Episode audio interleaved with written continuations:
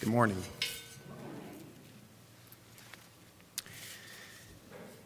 The word of the Lord came to Jonah a second time, saying, Get up, go to Nineveh, that great city, and proclaim to it the message that I tell you.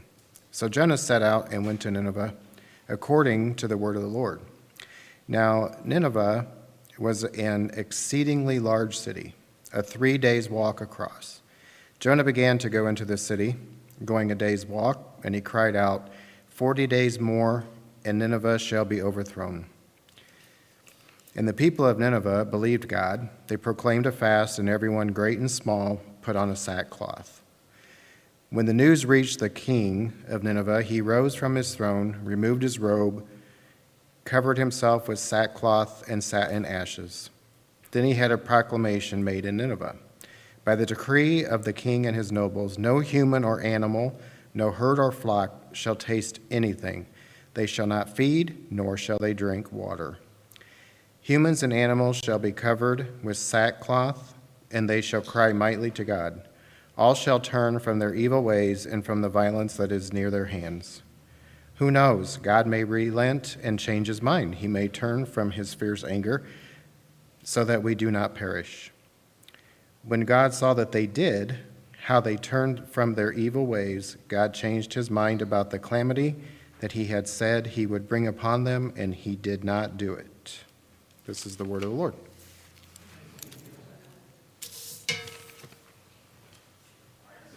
Thoughts on Jonah 3? Like, we're three chapters into a four chapter book, so anyone have thoughts on uh, what's going on here? There's a, there's a bit in it. Sorry, I'm going to get set up here.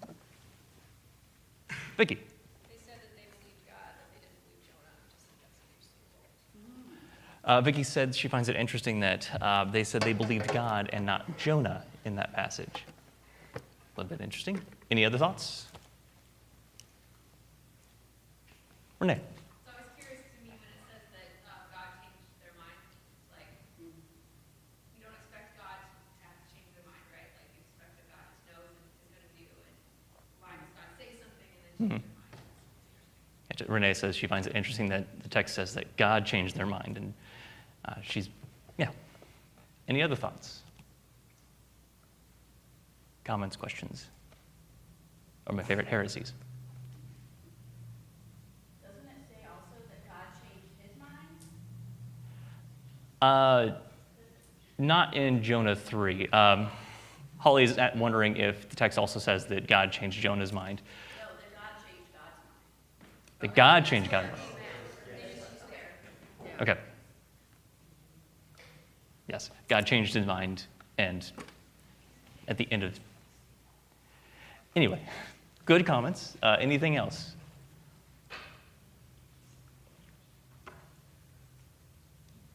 All right, well, three chapters in, let's kind of do a bit of a recap to figure out where we've been up to this point. So, chapter one, God says, Hey, Jonah, I want you to go to Nineveh. And Jonah- says, Nope, pass. I'm not going to go do that. Uh, I'm going to actually go to the opposite direction. So, he books it to Tarshish, uh, or attempts to. And in the middle of going there and rejecting the literal call from God, um, God sends a storm. And what does Jonah do? Jonah doesn't say, no, no, no, I'm going to, okay, now God, you got me. I'll go back to Nineveh and do your thing. No, he just says, hey, um, the storm is because of me, and y'all on the boat should throw me overboard. And once you throw me overboard, the storm will stop. It's like, okay, that, that seems like a, a bit of an extreme maneuver to just literally throw yourself into the sea to still not go to Nineveh, but whatever. And then God has him swallowed by a fish. Cool. And then in chapter two, three days into the whole endeavor of being inside of a fish, Jonah finally prays and says and relents to God and says, Okay, fine, I'll go do it. In uh, verses 7 through 9 in chapter 2, that he will sacrifice to God and vow that he will carry through on the thing that God told him to do. So, basic recap God says, Go do. Jonah says, No. God sends a storm. Jonah still says no, throws himself overboard into the sea, hoping to probably die, maybe? I don't know. That seems like a bit harsh. Uh, and then finally, once he's been inside of a fish, because I don't know about you, I don't know that it'd be super fun being inside of a fish for three days, uh, says, All right, fine, I'll go do the thing. And then the fish spits him up. That's where we start chapter three. So we start chapter three, after all those events have happened, probably over months at this point, because it's not a quick journey to go from his home city to Tarshish and then back to Nineveh. Uh, commentators, I said, probably about a month from the time he hit the shore to Nineveh itself. So he's been on a wild ride for a decent amount of time by the time we get to chapter 3. Um, while I was rereading Jonah for this time, something that struck me was just how incredibly selfish Jonah is in this book. Like, ex- to the point where he's ignoring the literal call of Gaul. Gaul? Yeah, literal call of God. Not trying to make a new name here, just, you know, slip of the tongue. Teeth are still weird. I'll blame it on that. Um, ignores his, the literal call of God um, just so he won't have to deal with people he doesn't like. And he only relents when he's given no other option than to go and perform the task that's been requested of him. And then once he does, he does like the bare minimum thing. Uh, so, he, as I was reading this and thinking about it, you know what it reminds me of? And most of the people in this room have either been at this stage or know someone currently going through this stage. It reminds me of a teenager. You know, like you're a teen, you're rebellious, your parents tell you to do X, Y, or Z, and you're like, nah, I don't want to do it.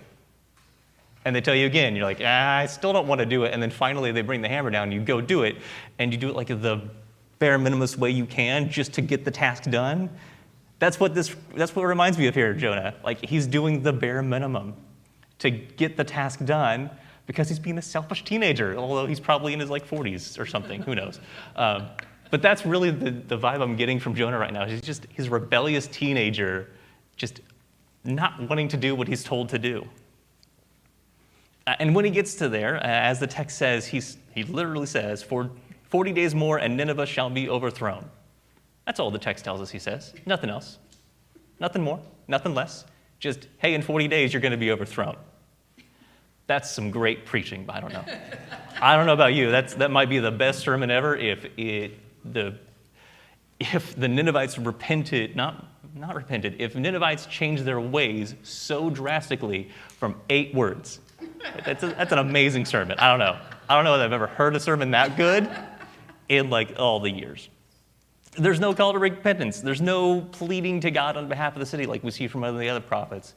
Just one sentence is all we are told that Jonah explicitly said to, to the people of Nineveh. Now, like some commentators will say, surely he must have said more because he's been in a fish for three days. He's going to probably be super pasty white. Some people are going to probably ask him, like, why are you so white? Why? What's going on with your skin? And sure, he probably re- commented on that, but as far as the text is concerned, his obligation to warn the Ninevites comes down to those eight words. That's it. So, regardless of whether he commented on his appearance or commented on something else in the city, the text only tells us of those eight words. Uh, something else the text tells us is uh, the size of the city it's one of those numbers that kind of pops up for me in this book, and I'll get to that in a bit. But um, Nineveh at the time was a great city with at least four times the population of Samaria, the capital of Israel, so about 120,000 people. Um, the Hebrew calls it a distance of three days, referring to its suburbs as well as the walled central city. So when the text says it took him three days across, a lot of commenters say, well, not the actual city of Nineveh, but like the city and the surrounding little suburbs. Uh, so put it into context, probably about the size of maybe Peoria ish. Because I mean, that's, that's our population size for Peoria proper, um, but like distance wise, probably the same. It takes three days to walk across it and do all that. And he's just saying the same thing over and over again, just these eight words 40 days more in Nineveh, and you shall be overthrown. Such a great preacher, my goodness. Um, so when we look at any story in the Bible, we kind of have to keep in mind the original audience of the books and how they would have interacted with it. Um, the vast majority of people who would have interacted with this at the time and up until about the 18th century only interacted with this via oral traditions. So it's not like you had you could go at home as a young Jewish boy and whip out your scroll of the book of Jonah and just read it on your own leisure. You only interacted with these texts when the rabbi taught it or when um, your rabbinic school told, taught you about it. Most of it was passed down through oral tradition or you had it memorized. So when we read Jonah, unless we are deeply versed in the preceding stories that come before it, we don't immediately think of any of the preceding text. So a lot of this, a lot of the historical context and historical original audience would have had things like the Psalms in their head. They would have had the other prophets in mind. They would have had the Torah or, or the, sorry, the Pentateuch, the first five books of the Bible, just in their heads constantly of this is the context, this is their shared history, this is their shared knowledge of what's going on. Uh, so, outside of being super selfish in this book, something else that stuck out to me this time was the numbers. There's a couple of numbers repeated throughout the book of Jonah. Uh, one is 40, the other is 3. So, on 40 days, pop quiz, can anyone think about uh, any other significant events in the Old Testament that correspond with the number 40? Noah, okay. The desert, look at that. Wait, that's New Testament though. Oh, sorry, no, you mean the other, you mean the other 40 years. The 40 years, yes, Israel. Sorry, there's, there's two deserts things in my head at the moment for 40. Um, anything else? Moses on the mountain. That's one I actually didn't think of, but thank you, Vicki. So yeah, I did think of like 40, the number 40 in regards to the 40 days and 40 nights for the flood of Noah, and 40 years in the desert wandering through Israel. And as Vicki just pointed out, 40 days that Moses spent on Mount Sinai getting the speaking with and communing with God. 40 is an important number in the historical context. Uh, 40 days was a grace period. Often in Scripture, 40 is used for a period of waiting and testing. Though the oral word made no mention of the possibility of reprieve, the Ninevites realized that they were being given an opportunity to repent. If God was irre- irrevocably determined to destroy their city, why would he send a messenger to warn them? Uh, as my text is not, oh, James Smith in the New Minor Prophet says. So the number 40 was already primed in their heads to say, this is, oh, this is obviously a testing period for us. Because 40 years in the desert, there's lots of testing and lots of things happening to the Israelite people. Uh, 40 days for the flood. God destroyed the world, and then we had to wait 40 days to get the new, to get it back. So that number, super primed in the people who would have heard it. And the Ninevites, they weren't Jewish, so they don't have the entire history down, but I have to imagine that being in the same area as Israel, they would have picked up on these cultural tidbits and these the flood story probably would have made its way around them. The 40 years in the desert wandering, definitely that would have been made around because that was a major thing for the nation of Israel. So they would have known these and they would have had these numbers primed in their head. So that's number one. Number two, three. We see the numbers three and 40 repeated constantly throughout not only the book, but in chapter three alone. Three is mentioned, I think, three times actually. Uh, now, I don't think a lot of things with the number three in the Old Testament, but moving forward to the New Testament, there's some very significant inferences that we know of today for the number three. First one, uh, death and resurrection. Uh, Holy Ghost, yes. Uh, we, the Trinity, we know the Trinity. Um, any other things? I probably already said. I already said one, but Trinity. That's one that came into my head. Yes, I did. So death and resurrection. So we have the burial for three days. How many days was Paul blind? I don't know. How many what? days was Paul blind. I don't ignore Paul. I just don't keep a lot of facts about him in my head. That's fair. Jonah was in the fish three days. Yeah, Jonah was in the fish for three days. Um, three wise men. There we go. That's that's another one. Peter, three times he denied Jesus. See, you're all thinking of things I didn't think of, which is great. And I'm thinking about this a lot, sort of. Um, so yeah, but all those are New Testament references. I don't. I couldn't think while while I was thinking of this. I couldn't think of anything in the Old Testament specifically relating to the number three. Uh, but three shows up quite a bit, and so much so that Jonah is one of only four prophets that Christ himself references in the New Testament. He does it technically in both Matthew and Luke, but it's just the same story. Um, where'd it go? Uh, Jesus replied, "To be sure, Elijah come." Nope, that's the wrong. That's the wrong one.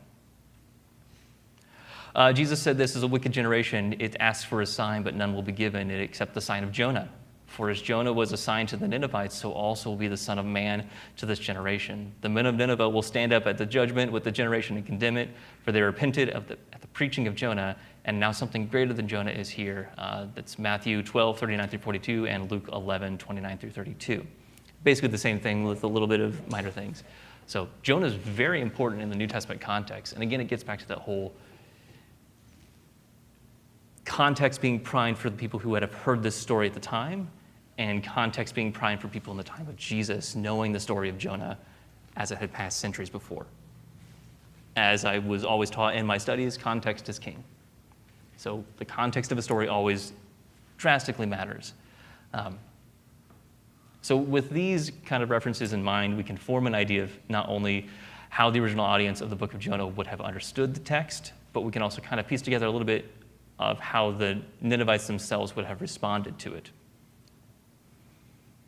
So, the crux of chapter 3 is really not so much that Jonah went and finally did the thing, but that the Ninevites repented of their sinful ways and turned holistically to God.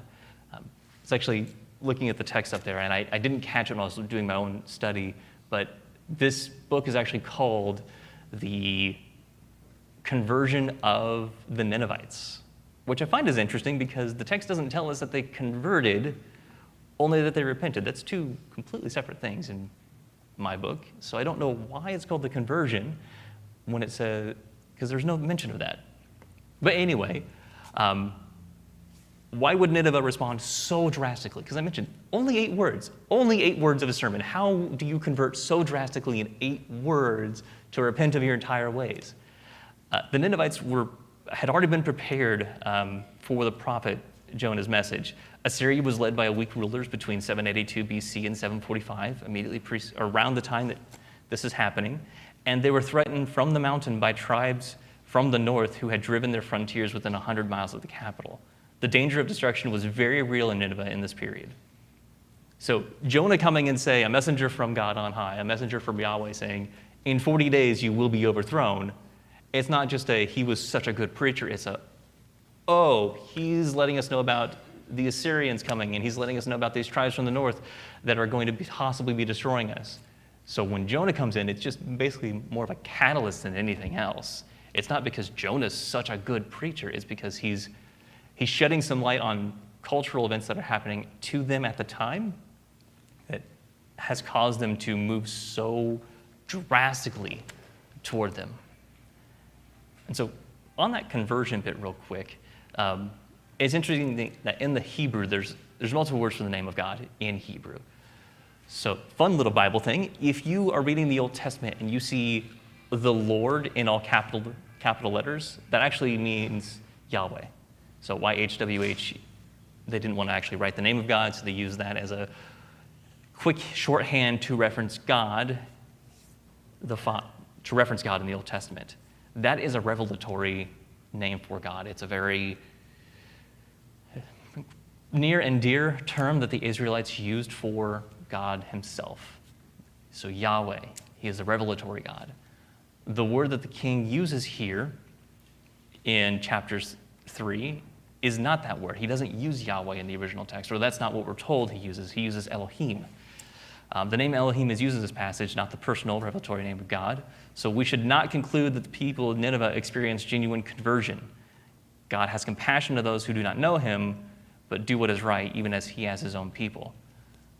So I, did, I find it super odd that the text labeled this as a conversion when even the language itself doesn't indicate that really this was a conversion for the Ninevites. They just responded positively to the message of God. And they called him Elohim to show reverence to him, but not the revealed God himself. If I'm making sense. So,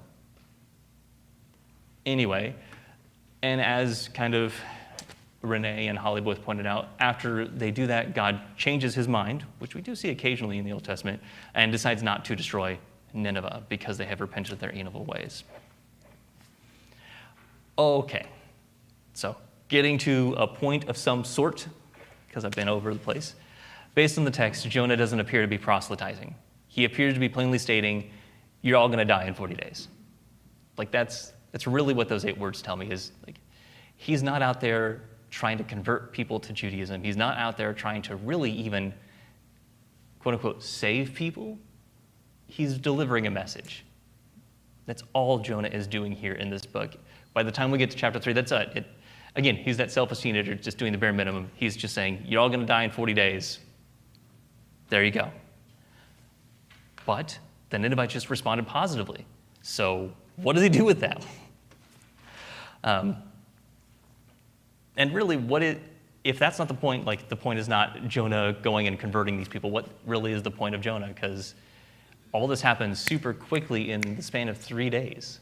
Um, one of the commentators, John Hannah from the book, uh, The Bible Knowledge Commentary, kind of lays out four things that kind of how the original readers would have interpreted Jonah at the time. And I, I really like it, so I'm just going to kind of read his passage here for you, just so you can get context of how the audience of Jonah would have understood that book. Uh, first, one apparent message to Israel, because that would have been the con- that would have been the hearers of this and who this book was written for, is God's concern for Gentile peoples. The Lord's love for the souls of all people was supposed to be mediated through Israel, God's elect and covenant nation. Through Israel, the blessing of his compassion was to be preached to the nations. The book of Jonah was a reminder to Israel of her missionary purpose. So, one, the book is a reminder that you're supposed to be loving and caring for other nations, not just yourself. You're supposed to be my light in the world. You're not being that. So, secondly, the book demonstrates the sovereignty of God in accomplishing his purposes. Though Israel was unfaithful in its missionary task, God was faithful in causing his love to be proclaimed. In praise to God for miraculously delivering him, Jonah confessed, salvation or deliverance comes from the Lord. Israel failed to proclaim God's mercies, but his work gets done in spite of human weaknesses and imperfection. So again, Jonah did the bare minimum, but God still chose to do what God wants to do. He still chose to save the Ninevites because they did actually repent of their ways and they did turn to him. So just, we don't, Jonah didn't have to do the proselytizing, it just happened. Third, the response of the Gentiles served as a message of rebuke to God's sinful nation, Israel. Uh, the spiritual insight of the mariners and their concern for the Jewish prophet contrasts starkly with Israel's lack of concern for the Gentile nations. Jonah's spiritual hardness illustrated and rebuked Israel's callousness. Nineveh's repentance contrasted sharply with Israel's rejection of the warnings of Jonah's contemporaries, Hosea and Amos. And fourth, Jonah was a symbol to Israel of her disobedience to God and indifference to the religious plight of other nations. Hosea, Jonah's contemporary, graphically portrayed the unending love of God for his people. Um, similarly, Jonah symbolized Israel by his disobedience and disaffection. God's punishment of Jonah shows his wrath on Israel, yet the Lord's gentle, miraculous dealings with Jonah also picture his tender love and slowness of anger with the nation. As Jonah wrote the book from a repentant heart, God desired that the nation would heed the lesson Jonah learned and repent as Jonah and Nineveh had done. And I'm realizing now that the next bit I wrote probably should have gone before that, but oh well, here we are. Um, so, as Melinda kind of mentioned two weeks ago when we were starting Jonah, there's really a couple of ways to view not only the book of Jonah, but most of the books of the Bible. Um, one is to take it purely as, as historical fact and take the story at face value that Jonah did indeed receive a call, that he did indeed get fact by a large fish, and that the Ninevites did immediately repent of their sinful ways. So we can take it as all those things literally happened as they are written in the book of Jonah. Or you can take the pendulum to the exact opposite way and say that the, view, the book is purely an allegory, that nothing in the book literally happened, and that the entire story is nothing more than a teaching tool for Israel. I would lean and land somewhere in between those two. Um, so we know that Jonah was a historical person and that the city of Nineveh did in fact exist. My take is that Jonah did a message to the did say a message to the Ninevites, but the fish bits uh, and the sudden repentance, maybe you're left to the allegorical side. I don't know. I don't know where that his, sits for me, but my take is that's kind of a mix of. It's both and. So, yes, I believe that Jonah probably did go to Nineveh and preach his eight word message. Uh, but if it wasn't immediate in those three days that the entire city repented, mm, or that he was swallowed by a fish, cool. Um, there is a bit leaning towards the historical bit. Apparently, there was a man in the 1840s who was swallowed by a whale and survived in there for a few days. So, like, it, it can happen, apparently. Random side note. Uh, it's super fun. It's great. Who doesn't want to get swallowed by a whale and then turn paisley white for the rest of your life? Because apparently that's what happened. Um, I have read Jonah, I, I don't know how many times over the years, uh, both for personal study and for papers I have written in my undergraduate and graduate careers. Um, yet, as I read through Jonah for this series, my mind has shifted and focused on a new piece of the text that I didn't even rack to my 20s. One was the selfishness, one was the numbers. Um, but the other was kind of what I've been talking about. Jonah didn't really go in with the repent and convert or else. Like he didn't do the fire and brimstone. He didn't do the whole like you need to you need to turn yourself to God. He didn't do any of that. Yet the Ninevites did. They did turn. Uh, so some of you may have read my Awago Weekly I just posted this past week. If you don't know that we have a weekly thing where we have some people from the congregation write, we have MAGA Weekly, which you can find on the website or Facebook or places. There's a newsletter, it's an email. Um, you can find it. It's a great time. Sign up for it. So I'm going to read a bit of that that I've kind of reshaped for this morning. So if you've already read it, you're going to hear some of it again.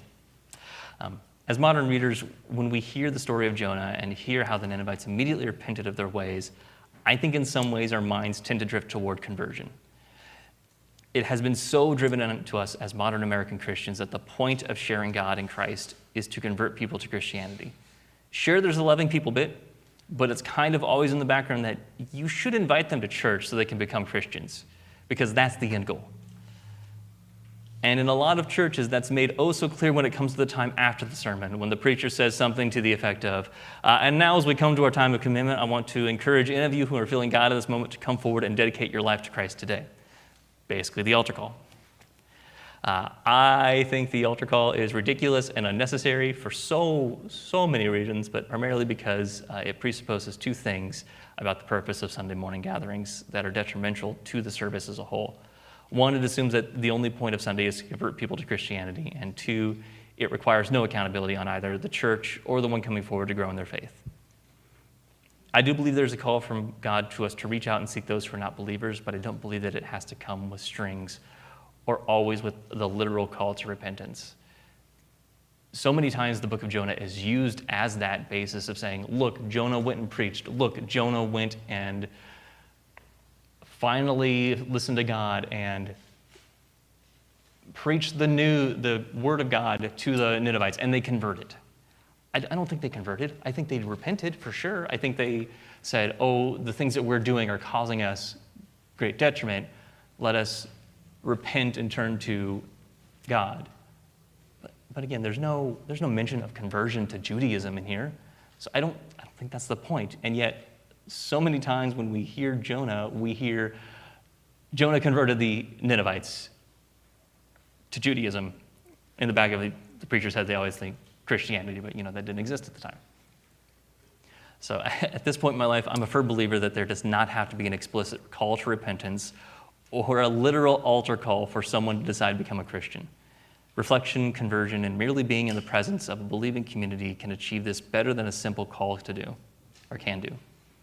The call to follow Christ, to become a believer, or whatever language you want to use for this process, it, it's not a one and done moment that can merely be completed by responding to an altar call. It is a lifelong commitment that one continually reaffirms throughout their lives through fellowship in the community of believers and continual participation in the act of communion. Like that's the piece for me that's missing here in Jonah is they repent. And we, we, find, we find out in New, the New Testament that possibly they stayed repentant for longer, but there's no clear indication in the book of Jonah that they stayed repentant for centuries.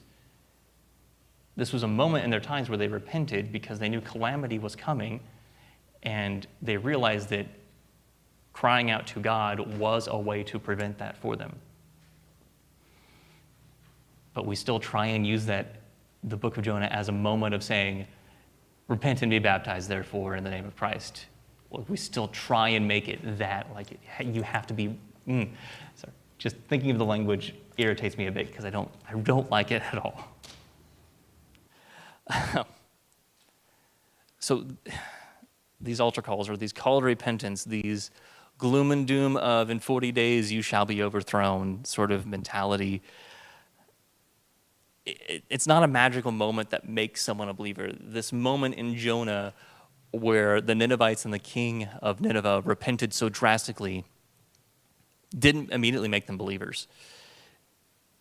These moments are nothing more than that. They're a moment.